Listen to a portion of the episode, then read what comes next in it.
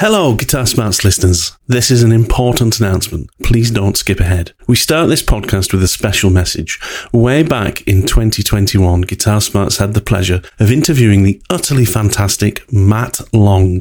Matt is a multiple award winning British blues guitarist and lead singer of the British blues band Catfish and hard rock outfit The Revenant Ones. He joined us for episode number 20 and was a truly gracious guest who spoke about his career, his childhood, guitars, and meeting his hero, Joe Bonamassa. Well, Matt needs your help. Through 2023, Matt has been undergoing treatment for bowel cancer, and his recent prognosis has meant that to extend his life and retain a chance of survival, he needs to seek private treatment outside of the NHS. Matt's family have set up a GoFundMe page that is linked in the Guitar Smarts link tree in the description of this podcast. And we at the Guitar Smarts podcast would like to invite each and every listener to consider donating towards this fund that could well save the life of one of the brightest guitar talents of our generation. Now is the time, folks. Head on over to the link in the description to find the GoFundMe page. Donate what you can. Your donation could save a life. Thank you. Enjoy the podcast one of the things I love about Sting is that he's not afraid to do quite complex things with his music or not afraid to kind of push the boundaries. I mean, three of the songs on that album are in odd time signatures. Was it Love is Stronger Than Justice, I think? And that's in 7 8. Seven Days is in 5 4. St. Augustine in Hell is in 7 8. Who does that? Who does that anymore? Who. Who Absolutely. music anymore decides to do things in odd odd meters?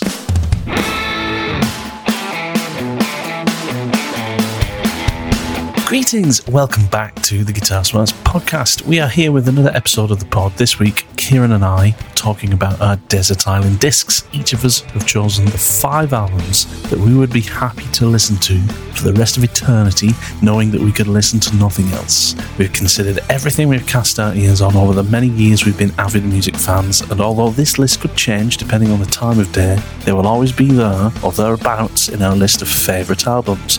Play along with us, make your own list head on over to the Guitar Geek Hangout to let us know what albums you would have chosen for your personal stay on a desert island for the rest of eternity. Anyway, the usual housekeeping. As always, remember to like and subscribe to this podcast so you won't miss the next show. We've got a link tree in the description of this podcast that provides you with quick and easy links to our podcast page on Spotify, the backing track solo challenges we've recently produced, and some excellent Spotify playlists related to previous shows. But if you click on one link only, make it the Guitar Smarts Guitar Geek Hangout page on Facebook, where you can get to know many other guitar nerds just like us. You can also find a link there to our Buy Me a Coffee page, where you can donate to the show, which is entirely self funded. And thank you to our recent contributor, Graham Like. We certainly like your contribution and remain eternally grateful. Thanks, Graham. Anyway, that's about enough from me.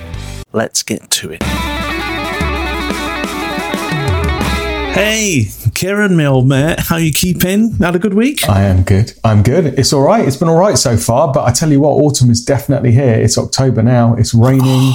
it's miserable outside, but inside it is warm and it is filled with guitar dreams. so much are coming to reality. From you know, I mean, I've had a bit of a, a, a, mad one for me this week. I did. I was looking on eBay the other week, yeah. and I just, I was like, just looking for guitar bodies and things. Because you remember we were talking about potentially building a parts caster? It's kind of, it kind of escalated. well, escalated to say the least, my friend. So it started off like, the, I think the conversation was this Squier telly that I've bought. I mean, I really like it, but I think the frets might be a little bit too uh, too narrow and thin on it. So I'm thinking about maybe getting it refretted with bigger frets. That's that's how this started. Let's be clear. We've gone that from fret wire. We've gone from fret wire to something very very different. So where where are we at now? oh, we're at an entirely new guitar build. Yeah. Fantastic. That escalated quickly. It really did. Yeah, I was kind of like, well, I just saw this body. I saw this body for sale, like the second hand um, older, guitar body, just to be clear. guitar body. Sorry, yeah, that's a good Yeah. point. Yeah.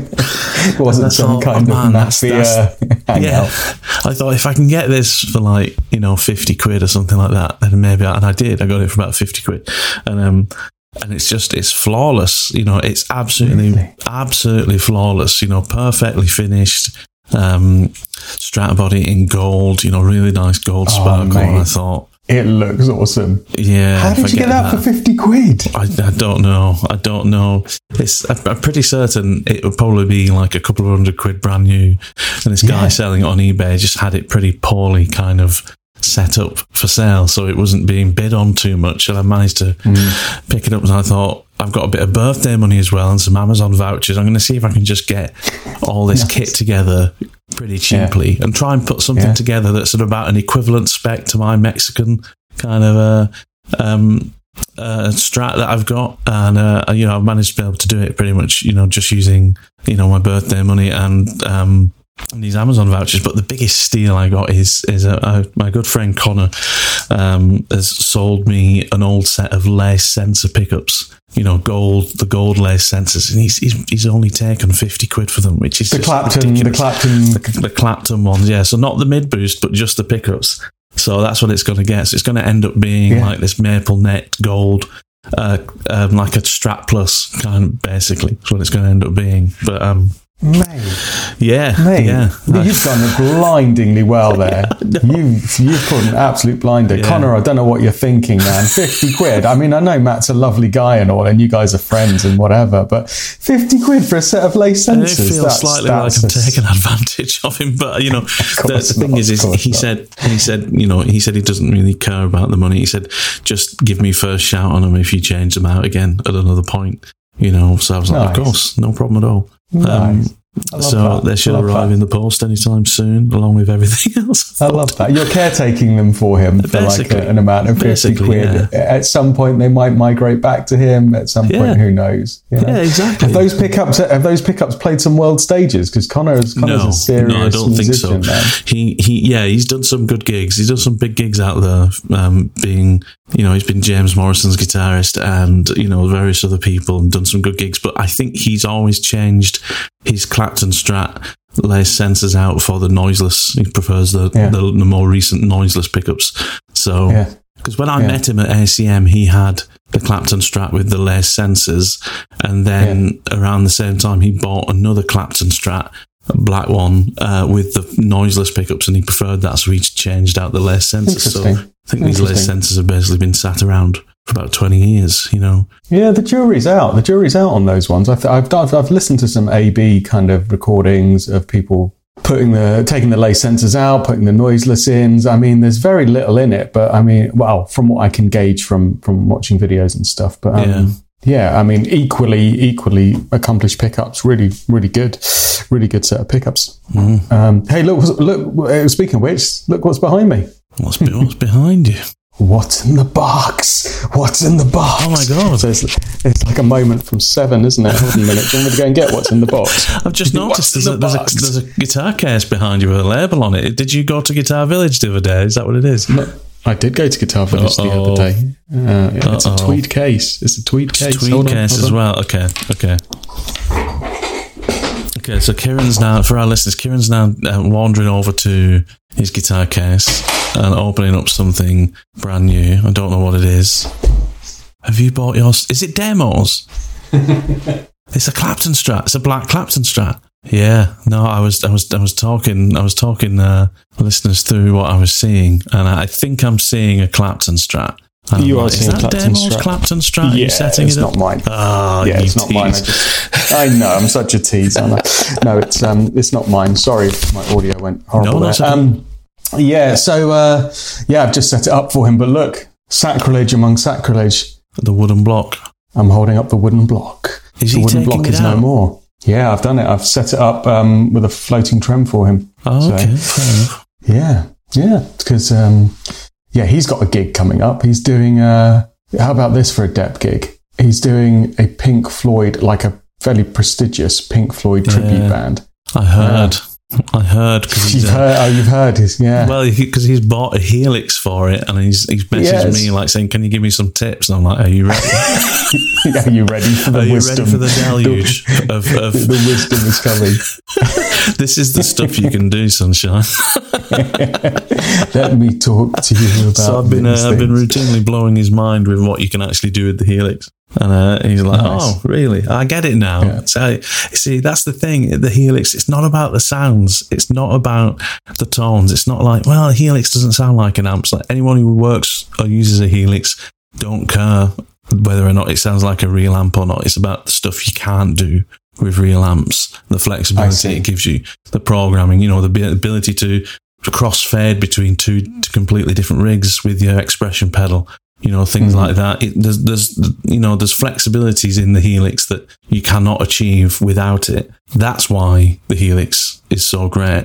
The to- the tones are great obviously but that's almost by the by when you start thinking about oh man i've got some serious flexibility here you know in in my rig because of this uh, things i can't do you know change i can switch between two entirely different rigs if i want. Um you know there, there's so much you can do. It's that that's the thing that's the discovery you've got to make with modeling stuff. Mm. It's mm. not about trying to sound like an amp in a room. It's it's about having flexibility in your sound that you can have consistent from gig to gig. That's the selling point. But anyway we digress. We got I think I think you just did an entire advert for, for Helix there. You should be sponsored by Line Six. It should be really.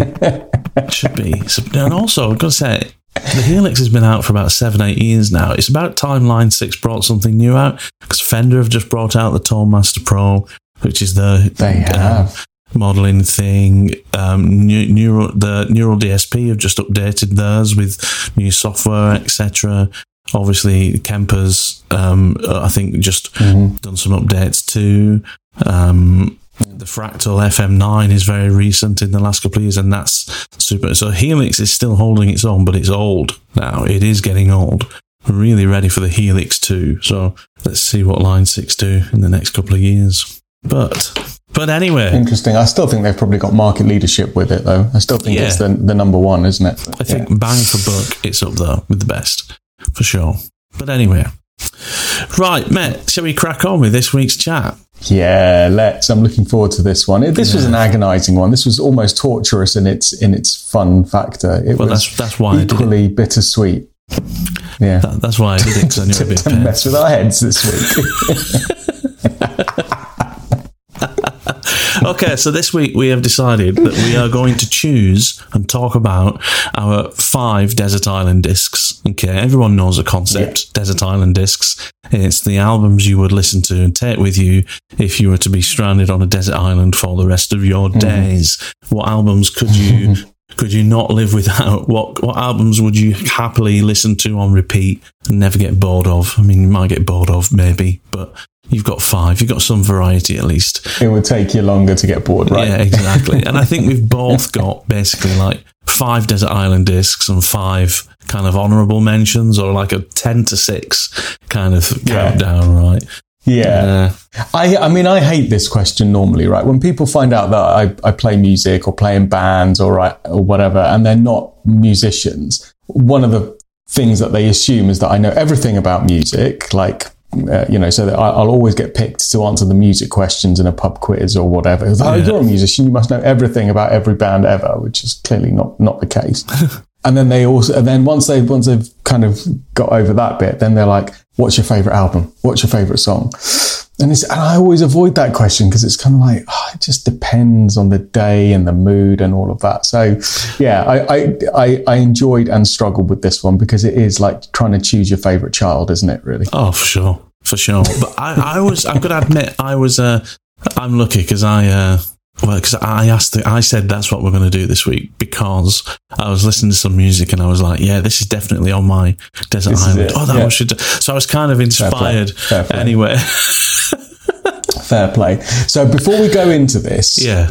and we need to get into it because we've got basically 20 albums to go through, some of Yeah. which we'll mention just very briefly and we'll do sort of like a playlist on, and some we'll have to, we're going to talk about in a little bit more detail. But how have you approached this, right? Because obviously, um, we're really into guitar playing, right? So Yeah. there's there's a there's a viewpoint to look at this from purely seminal pieces of guitar work or tone, Yeah. and then there's kind of like the other flip side of it, which is just bookmarks and milestones in your life, right? Yeah, Which is yeah.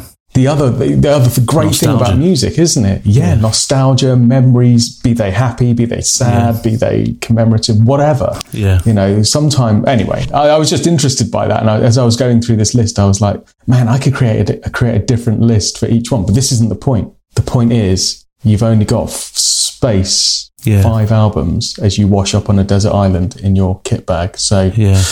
Approach it how you will, I guess. Mm-hmm. Mm. Yeah. So you're absolutely right. Mine, You mine's definitely a re- mixture. You're rethinking your list now. exactly. Yeah.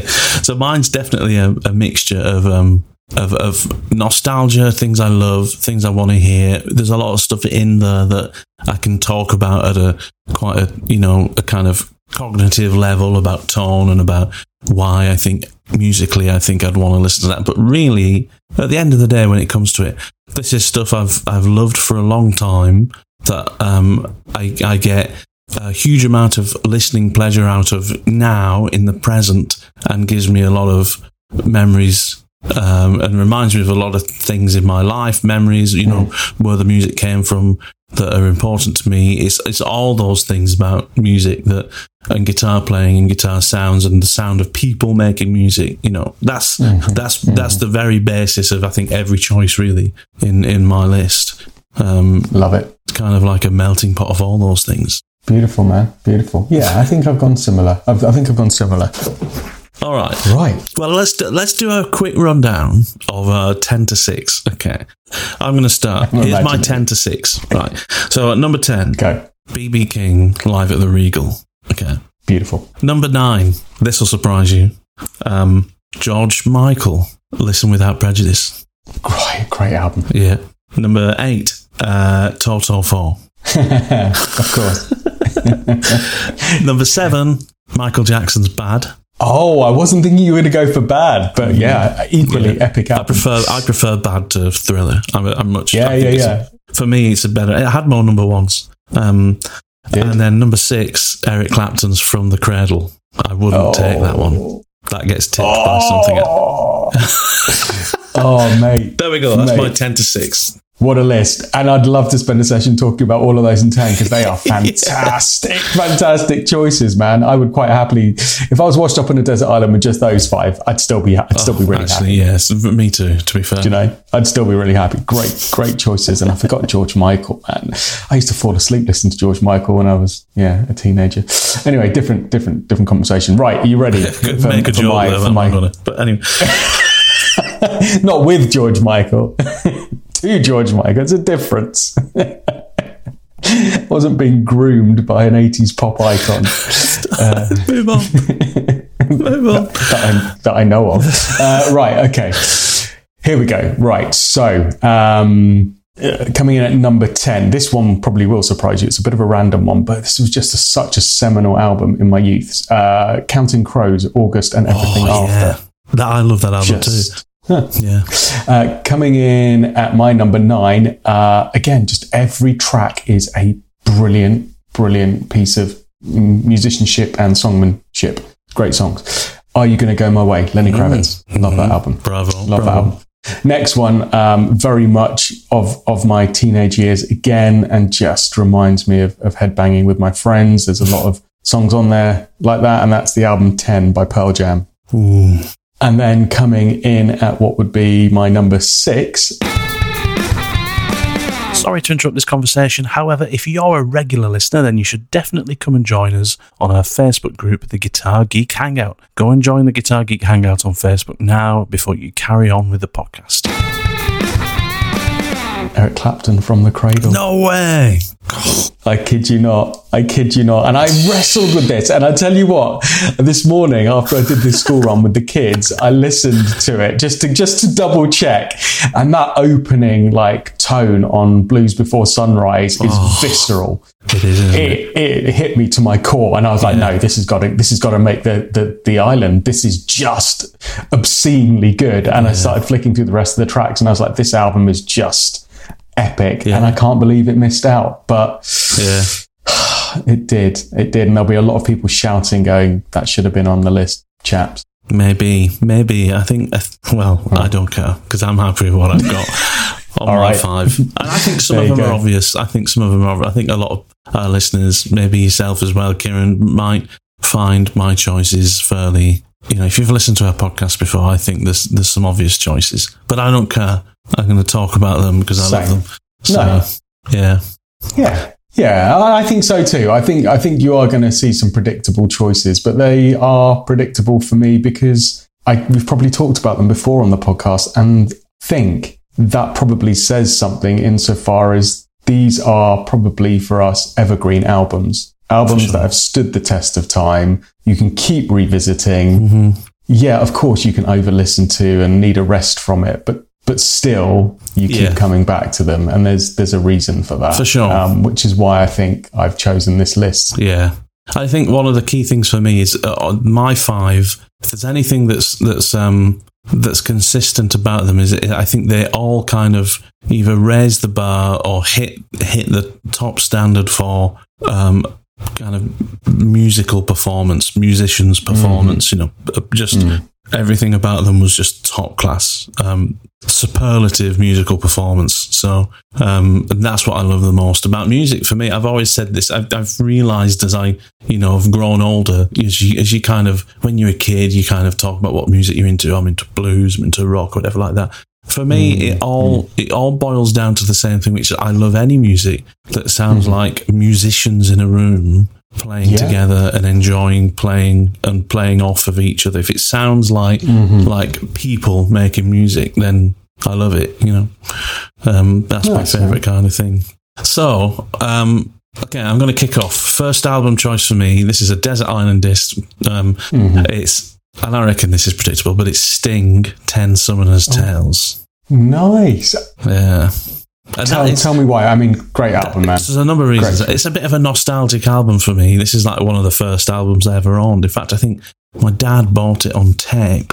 Um, and I used to love listening to it. It would get played in the car a lot. Um, the songs are just incredible. The pro- the production is like nothing else. It is so slick, so beautifully performed, and everything just feels so kind of coherent. I don't know if you kind of know what I mean. It's like the sound, the sound of everything in that album is so cle- clean, but it doesn't sound overproduced. It's it's fantastic. It's so high in information, like harmonic information. um, one of my favorite things about it is you know one of the things i love about sting really is is that he's not afraid to do quite complex things with his music.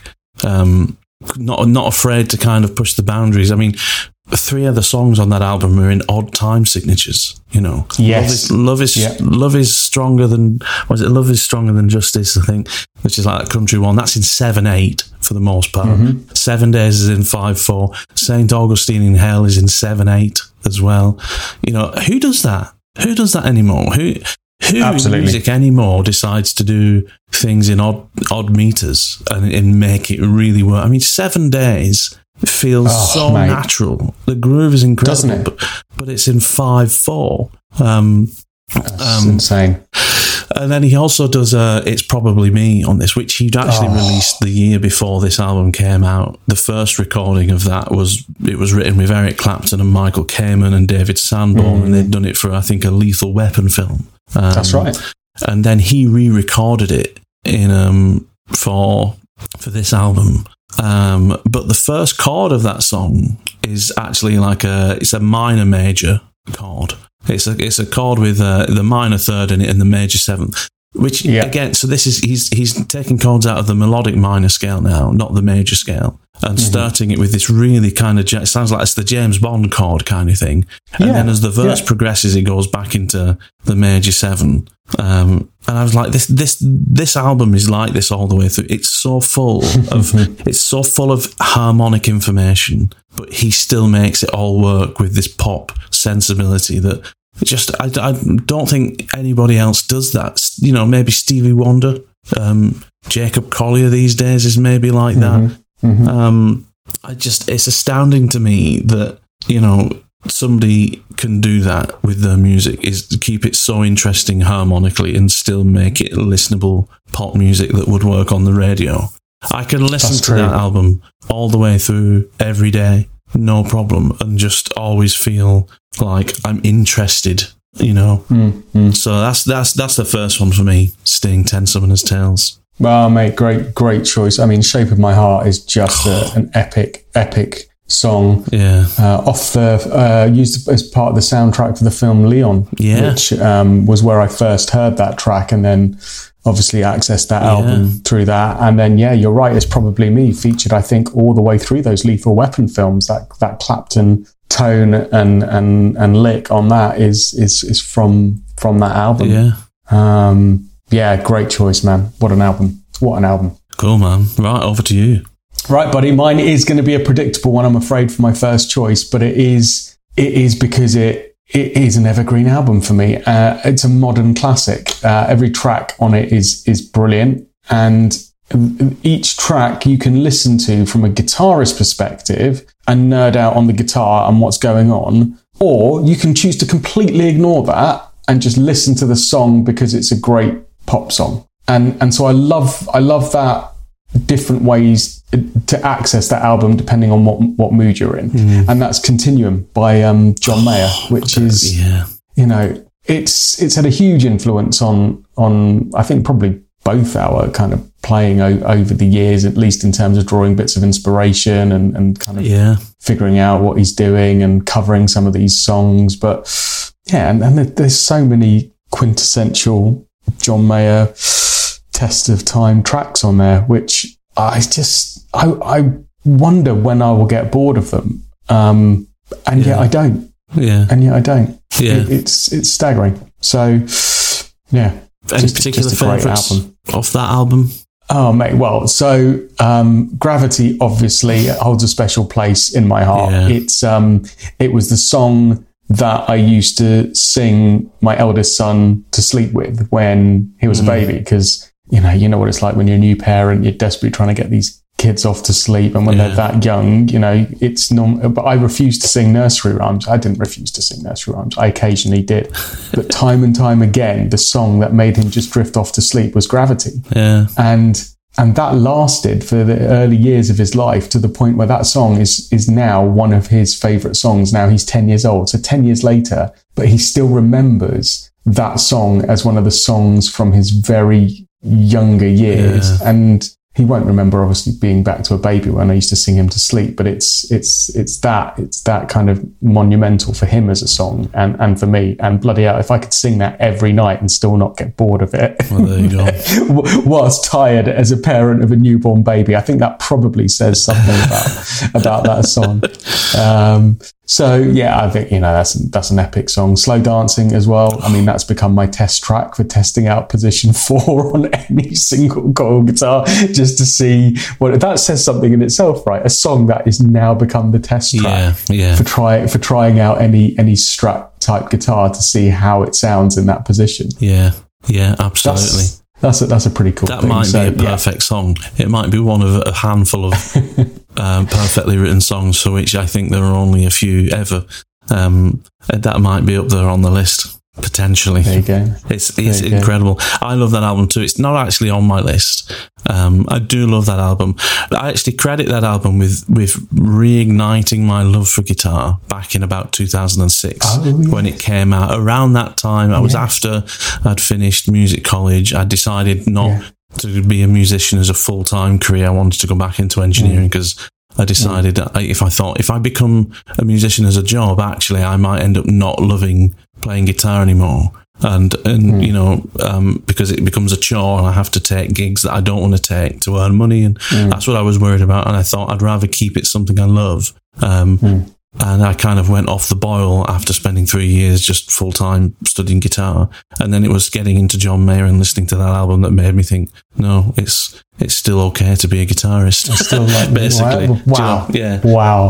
That's pretty profound, man. That, I, I remember, you, I'd forgotten, but I remember you, you telling me that story before now, now that you've said it. And, um, oh, that makes that album even more special. I mean, there's a, there's a track on there called Stop This Train, which I keep revisiting. It's such a philosophical piece of songwriting, Yeah. really tastefully done, talking about about life and and you know the inevitability of, of this journey that we're on. I mean, there's some great there's some great stuff, and and and love or hate John Mayer as an individual, Yeah. and and his his kind of well famed ego and and and all of that kind of stuff. That that guy can play guitar and can and can write a really meaningful song. So Yeah. yeah, there you go. There you go. It's got to, it's got to come. It's choice. got to come to the island. It's got to come to the island. Yeah.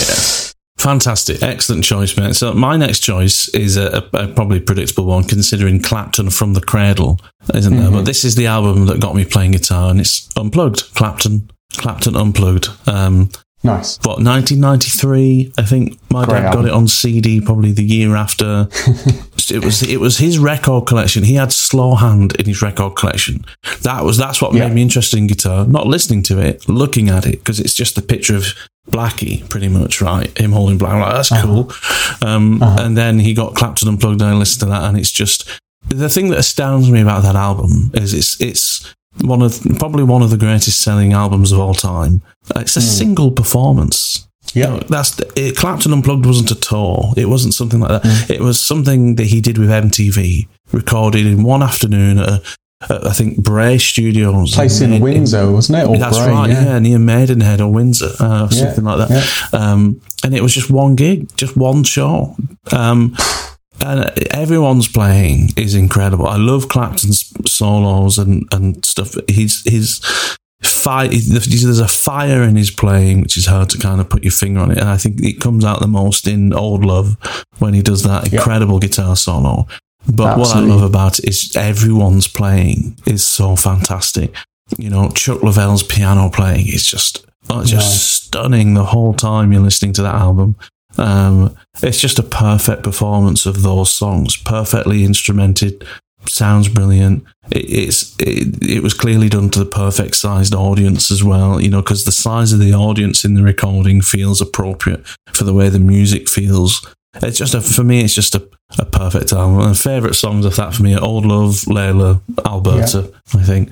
Um, just so it's just perfect. Again, one I could listen to front to back, no problem. I can't believe that didn't make it to my my 10, 10 list. I, and I did think about didn't it. Make to mind, so yeah, I think we're equal there. And I did think about it for all the reasons that you mentioned. My dad had um, the Crossroads double album of Eric Clapton growing up, and which I loved. And then when this came out, um, I watched it. I just watched it on on MTV and had a VHS copy of it that I soon wore out. And just accessing Layla in that way and hearing it done that way, that then became I know it's sacrilege to say, but it came my quintessential version of Layla versus the original Derek and the Dominos recording, which I know is is kind of obviously uh, a strange thing to say. And then that version of Old Love, I still prefer to the original album version of it, just because it's so beautifully played. And that album for me is one of my absolute go-to albums for testing up the setup of a hi-fi in terms of soundstage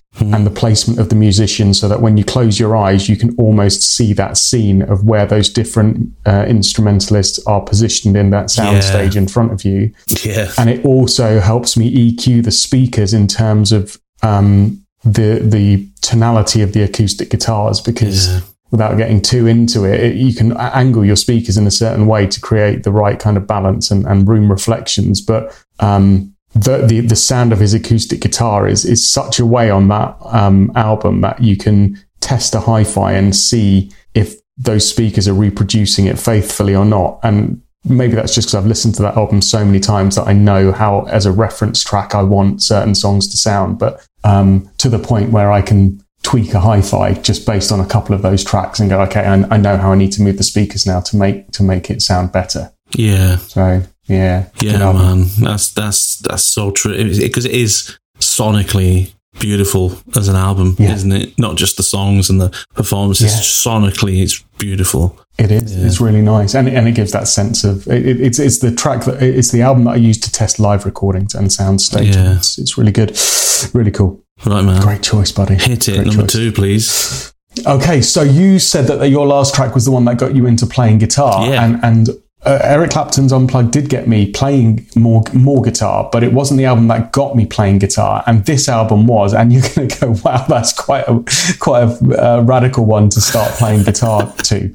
Uh, uh, but there's so much that I like about this album, Um, and, and it came at a point in my life where up until that point, I'd been predominantly listening to not a bad thing, but I'd been predominantly listening to, to overt pop music. I was a huge Michael Jackson fan, Phil Collins fan, just kind of tried and tested 80s uh, kind of pop music by, by, by great artists nonetheless. But this was an awakening album for me in the early 90s, 1991, mm. I believe. And that's Metallica's Black Album.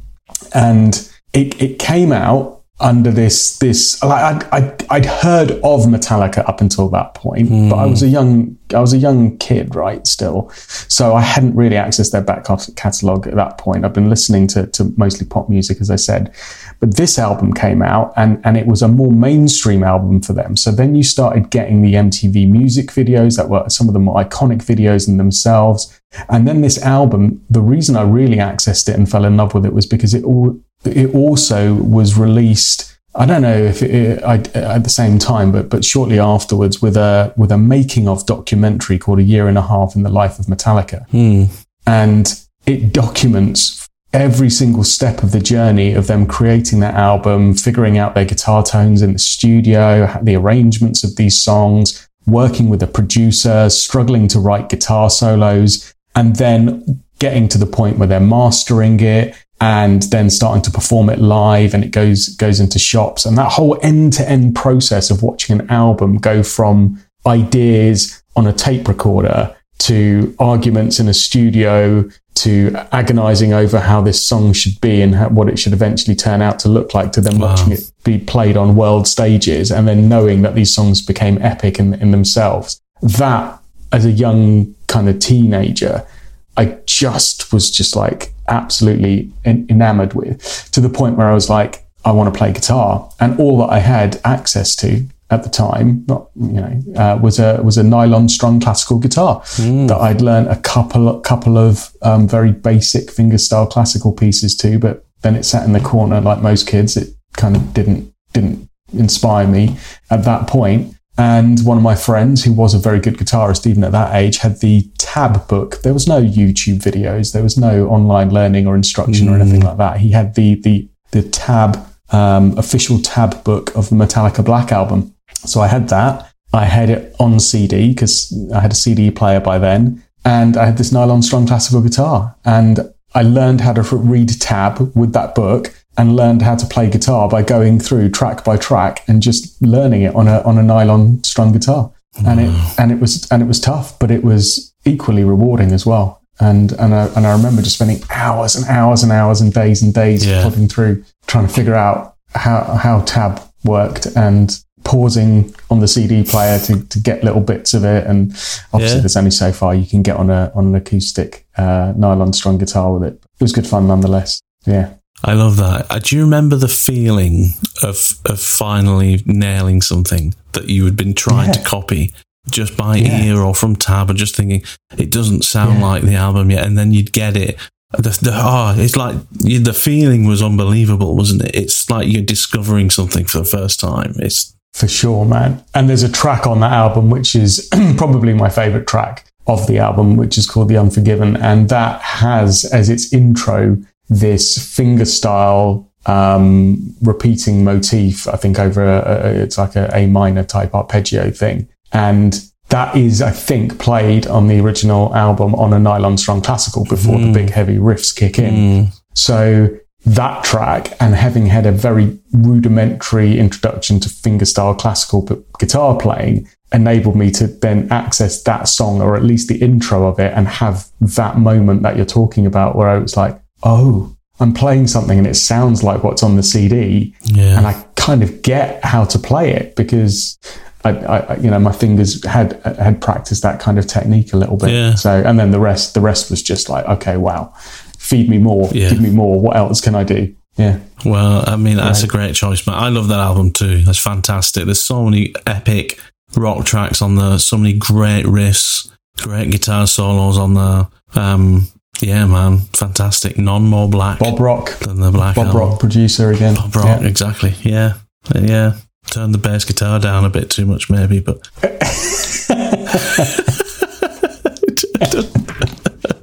that was the big thing. That's a whole different story. Yeah, that's, that's, a whole, different story. You could write a book on the arguments, couldn't you, about that over the years? Jason well, Jason Newsted, wasn't it? Hated the fact you couldn't yeah, hear bass guitar on, on, on. I know. Well, maybe know. didn't. Well, then, then, then there's the follow up documentary, isn't there, called uh, Some Kind of Monster, yeah. which is obviously de- decades later. But that, if you haven't watched it, uh, dear listeners, it's on Netflix. Um, but again, that's a great documentary yeah. just to, to watch. Like, auditioning a new bass player for for the world renowned Metallica mm. and integrating them and that whole band story and you know the decades after the Black album. I'm gonna have to watch that again. It's great. Yeah, I, I, I love, I've seen love, that. It's cracking. That. Okay, yeah, dude. It's cool, man. Nice. Let's move on. Well, Next one for me, couldn't be further away from Metallica if you try. But it's still, it's, it's one of my favourite albums of all time. I love listening to this. It's uh, The Royal Scam by Steely Dan.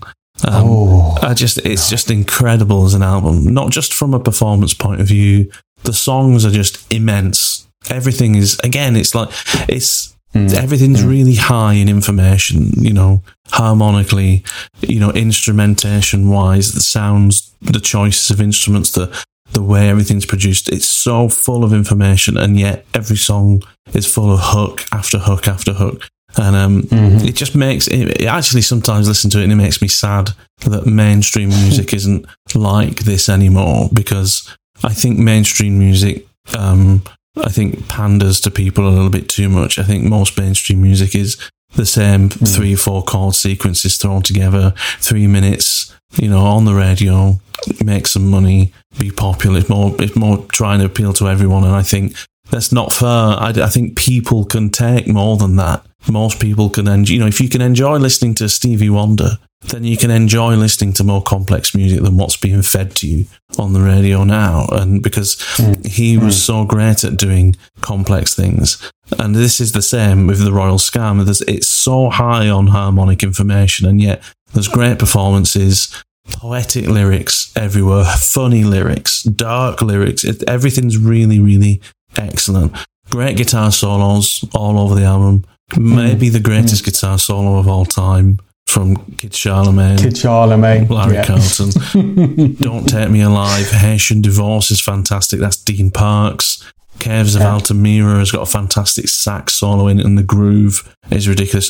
The, the the list of personnel on this album reads like a session musicians hall of fame mm. from the 70s. Mm. mm. Michael McDonald, Larry Carlton, Dean Parks, Elliot Randall, Chuck Rainey, Bernard Purdie, Timothy B. Schmit before he joined the Eagles, Rick Marotta, and that's just that's just basically drums, bass, and guitar. And Michael McDonald a bit of backing vocals. There's, probably twice as many as that of other legendary session players who are on horns and things like that. Um, it's just it's it's possibly a perfect album for me. It's so beautifully produced. The songs I love all of them. Um, yeah, I, again another one. I could listen to that album front to back, no problem. Not skipping a thing. It's perfect. Mate, I need to do that. That's why I love these conversations. Yeah. Kid Charlemagne, obviously, I know, but actually, this album, there's so many tracks you've mentioned that I'm like, oh, I think I know that one, or, or yeah. maybe I don't. And so that's one that I'm just going to go and listen to. I mean, that's it from you. That's a glowing recommendation. There's an album that you can sit and listen to from start to finish. And I, I do know some other Steely Dan albums be- better than this one, and and they they do have that challenge that they've set themselves of trying to integrate what is almost kind of like complex kind of jazz stuff but with rock in a way that is engaging and yeah. and musical and it is it's equally challenging and rewarding to listen to because it it makes you it, for me it makes me concentrate when i'm listening but in a good way it's yeah. not stuff i would just have on in the background i don't think it's stuff that i just when i'm in the mood for listening to something and, and being entertained that's the kind of stuff that that these guys churn out. And I and I agree with you. There needs to be more space for that kind of stuff. Um, but I guess you know, for, for some people, it's it's it's too much. It's it's it's too complex mm. to to kind of get get their heads around.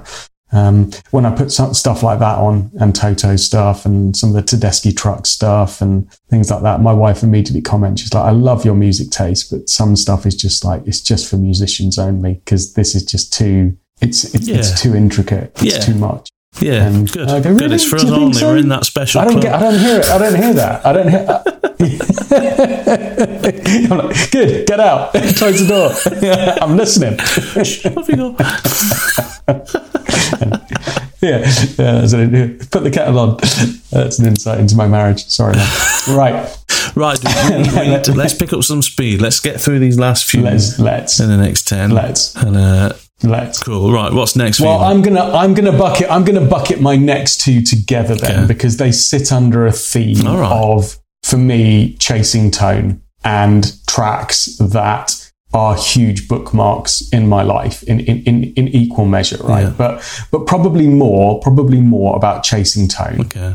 I would say. Okay. So the next two albums that I've spent a lifetime just get, just feeling so emotive about the guitar tones on these albums. One is Appetite for Destruction, obviously by Guns N' oh, Roses, and the other is Texas Texas Flood by Stevie Ray Vaughan. Yeah. I mean, clearly two different genres, but I think arguably for me, the quintessential representation of those genres, like all out rock, for me is Appetite for Destruction, a JCM 800 or Silver Jubilee Marshall cranked to, to breaking point with a, with a, with a Les Paul, you know, driving it. Incredible, inc- incredible riffs, incredible motifs, like evergreen songs that still to this day that, you know, it, when we cover them in, in a band or whatever, the crowd goes nuts for it. People still love these songs decades later. My son's, as you know, playing guitar and he's just devouring the back catalogue of Guns N' Roses. But this album is just on constant repeat in his room because he just loves it. And that says something. Mm. I mean, obviously, I, I've introduced him to it. But I haven't forced it on him, and I listened to such a range of stuff. He's picked it for himself and mm. gone. There's something in this album that that I love, and and all those rock songs are just just amazing, just amazing quintessential rock songs. But it's that guitar tone. It is that no nonsense, fairly simplistic rig, and just that that focus on all out rock um, that I love about that album. And and Texas Flood, similar comments. Right, for me, the quintessential blues album, like debut album of this this blues trio out of Texas with this this now legendary blues artist who sadly no longer with us, but had left this legend of, you know, some of it might be complete kind of urban legend, but, you know, played 13s on a strat with a high action and these wound up, you know, supposedly clean amps like the bassman that he drove with a tube screamer that that I've never been able to get a tube screamer to, to do something like that. And just the bends and the visceral playing and yeah, just for me, it's still electric listening to Texas Flood, um, even though it is 12 bar blues, right? I mean, Yeah. it, it couldn't get, you know, in, as a juxtaposition to what we just talked about with Steely Dan, it couldn't get more simplistic and yet Yeah. the whole album of effectively 12 bar blues numbers, with maybe the exception of, of, of Lenny, which takes a bit of a departure into a more melodic, ambient kind of Yeah. thing. It's 12, bar- it's just visceral 12 bar blues, mm-hmm. track after track after track. And yet each one sounds fresh and different. And the guitar tone, man, you know, how many guitar players globally chase, chase Stevie Ray's oh, tone on, on that album? You have to be Stevie Ray to get that tone. And this is the worst thing. People will spend all their lives trying to chase the right rig and everything to get Stevie's tone. And yet you could probably hand Stevie a Squier Strat and a Marshall Valvestate and he'll sound closer, you know, because it's. Yeah. It's just in True him. enough. It was that album is an outpouring. That's what I love about Texas Flood. It's this outpouring of this is my first album. I've got this choice to do it. Um, just all this stuff I've been doing for since I was a kid and going out gigging and, and putting my own band together. I'm going to pour it out onto this album. It's, it is just incredible. Um, again, another one I wish I had in my list as well. Maybe it is awesome. Good choices It was a tough choice. It was a tough choice between From the Cradle and Texas Flood, but in terms of the biggest impact on my life and m- my playing was was Texas Flood for sure. Yeah. For sure. Yeah. As well as Appetite and, and all those rock riffs and, and you know, I walked I walked down the aisle to Sweet Child of Mine, albeit an acoustic, beautiful mm. ambient arrangement of it. You know, so that song keeps keeps coming back time and time again and every weekend with my with my band playing it live and so yeah, Fantastic. um, two two great albums about chasing tone for me there. Beautiful. That's beautiful. Right, I'm gonna th- I'm gonna bunch my last two together. You've still got another one after that, haven't you? I've got one more left. One more, yeah. right? Okay, so last two for me: Van Halen two, the second Van Halen Nice. album. Again, main reason it's quite nostalgic for me because we used to play that in the music store that I worked in on Saturdays when I was younger. Um, that used to get played front to back on repeat all the time, mainly because I think it's the only thing he had in the shop at the time. But it was awesome. I used to love listening to that. Just this raw rock performance. There's some overdubs in there, but in general, it's basically a live album.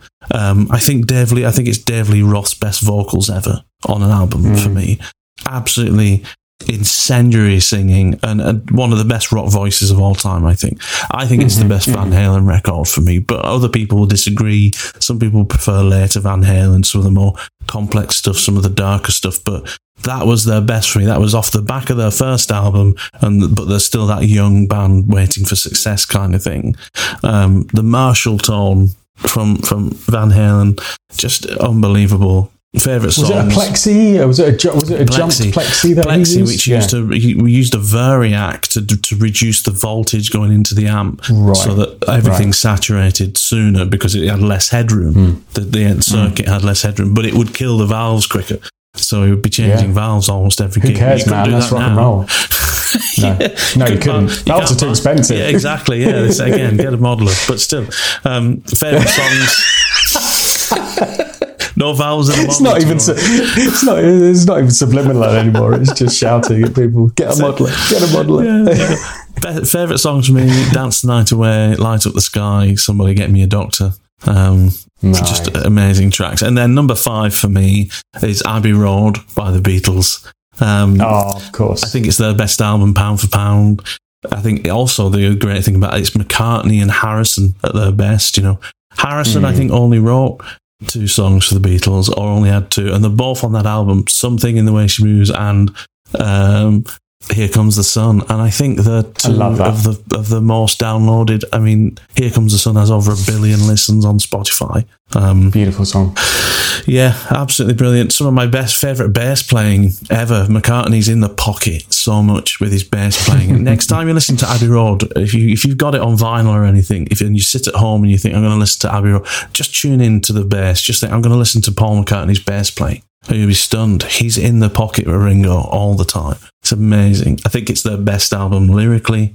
Um, I think, yeah, favorite songs is probably just like the entire second side or the, or the last side, which is like the medley. Because like all the last five or six songs from Abbey Road pretty much just run as a medley, one into the other. Like Sun King, Mean Mr. Mustard, Polythene Pam, She Came In Through the Bathroom Window, Golden Slumbers, Carry That Away, and The End. All those songs, they run into each other as a medley. And it just, if you just listen to that whole thing through, it's fantastic. It's just another album again I could listen to front to back, no problem. Starts with Come Together. And Come Together, if you remember, whenever we, we used to play Come Together in Roadrunner, or if you play it now, the guitar's playing the riff, right? Hmm. You're playing doom, hmm. doom, doodle, doo. Yeah. Yeah. It doesn't. That's not the al- hmm. the album. It's McCartney. Yeah, it's bass. McCartney's playing the riff. He's carrying the Yeah, hook. space. Do you know what? Yeah. And the only other song Yeah. um, that uh, I can think of where the bass guitar plays the hook is "Ain't No Doubt" by Jimmy Nail. Do you remember that song?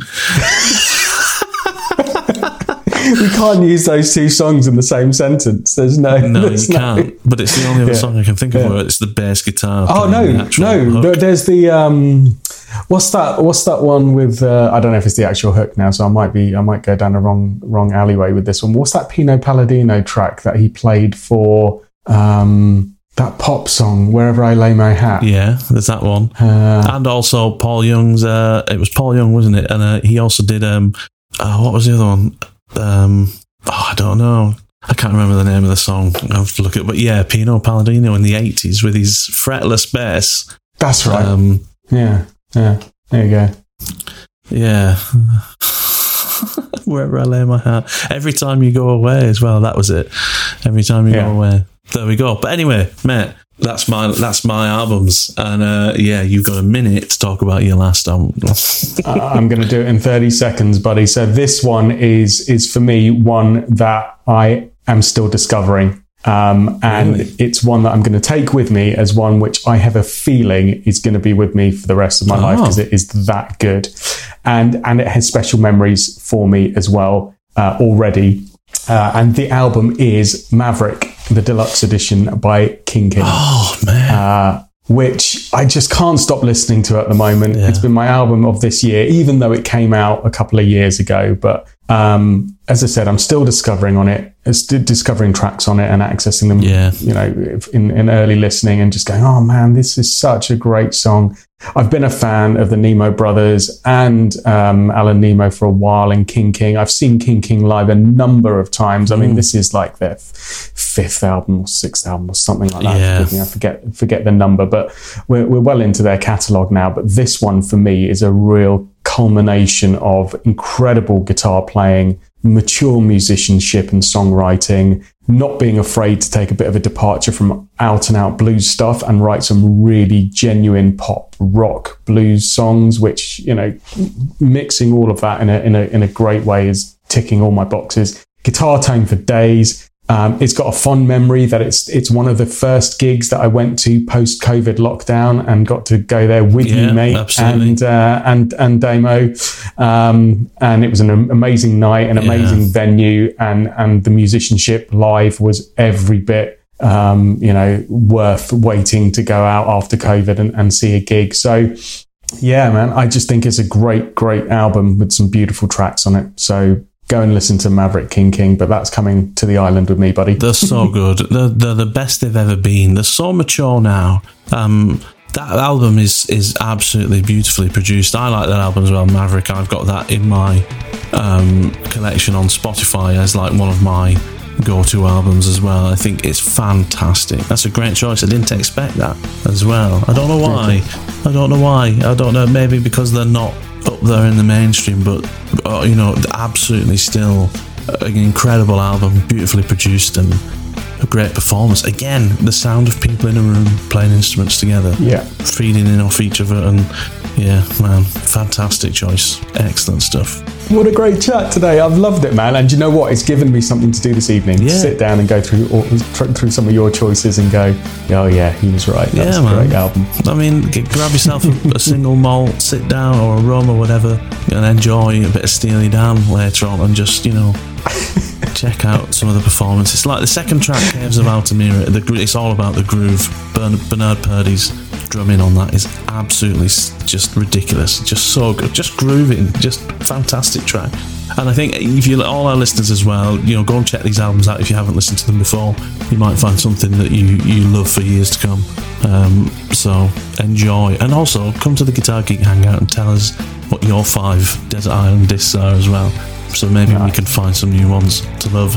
Also, Great idea. Love that. Brilliant, mate. Well, I'll sit. I'll see you soon, my friend. See and soon. I've really enjoyed today. absolutely, me too, mate. Anyway, all the best, buddy. Take care of yourself. See you on the next one.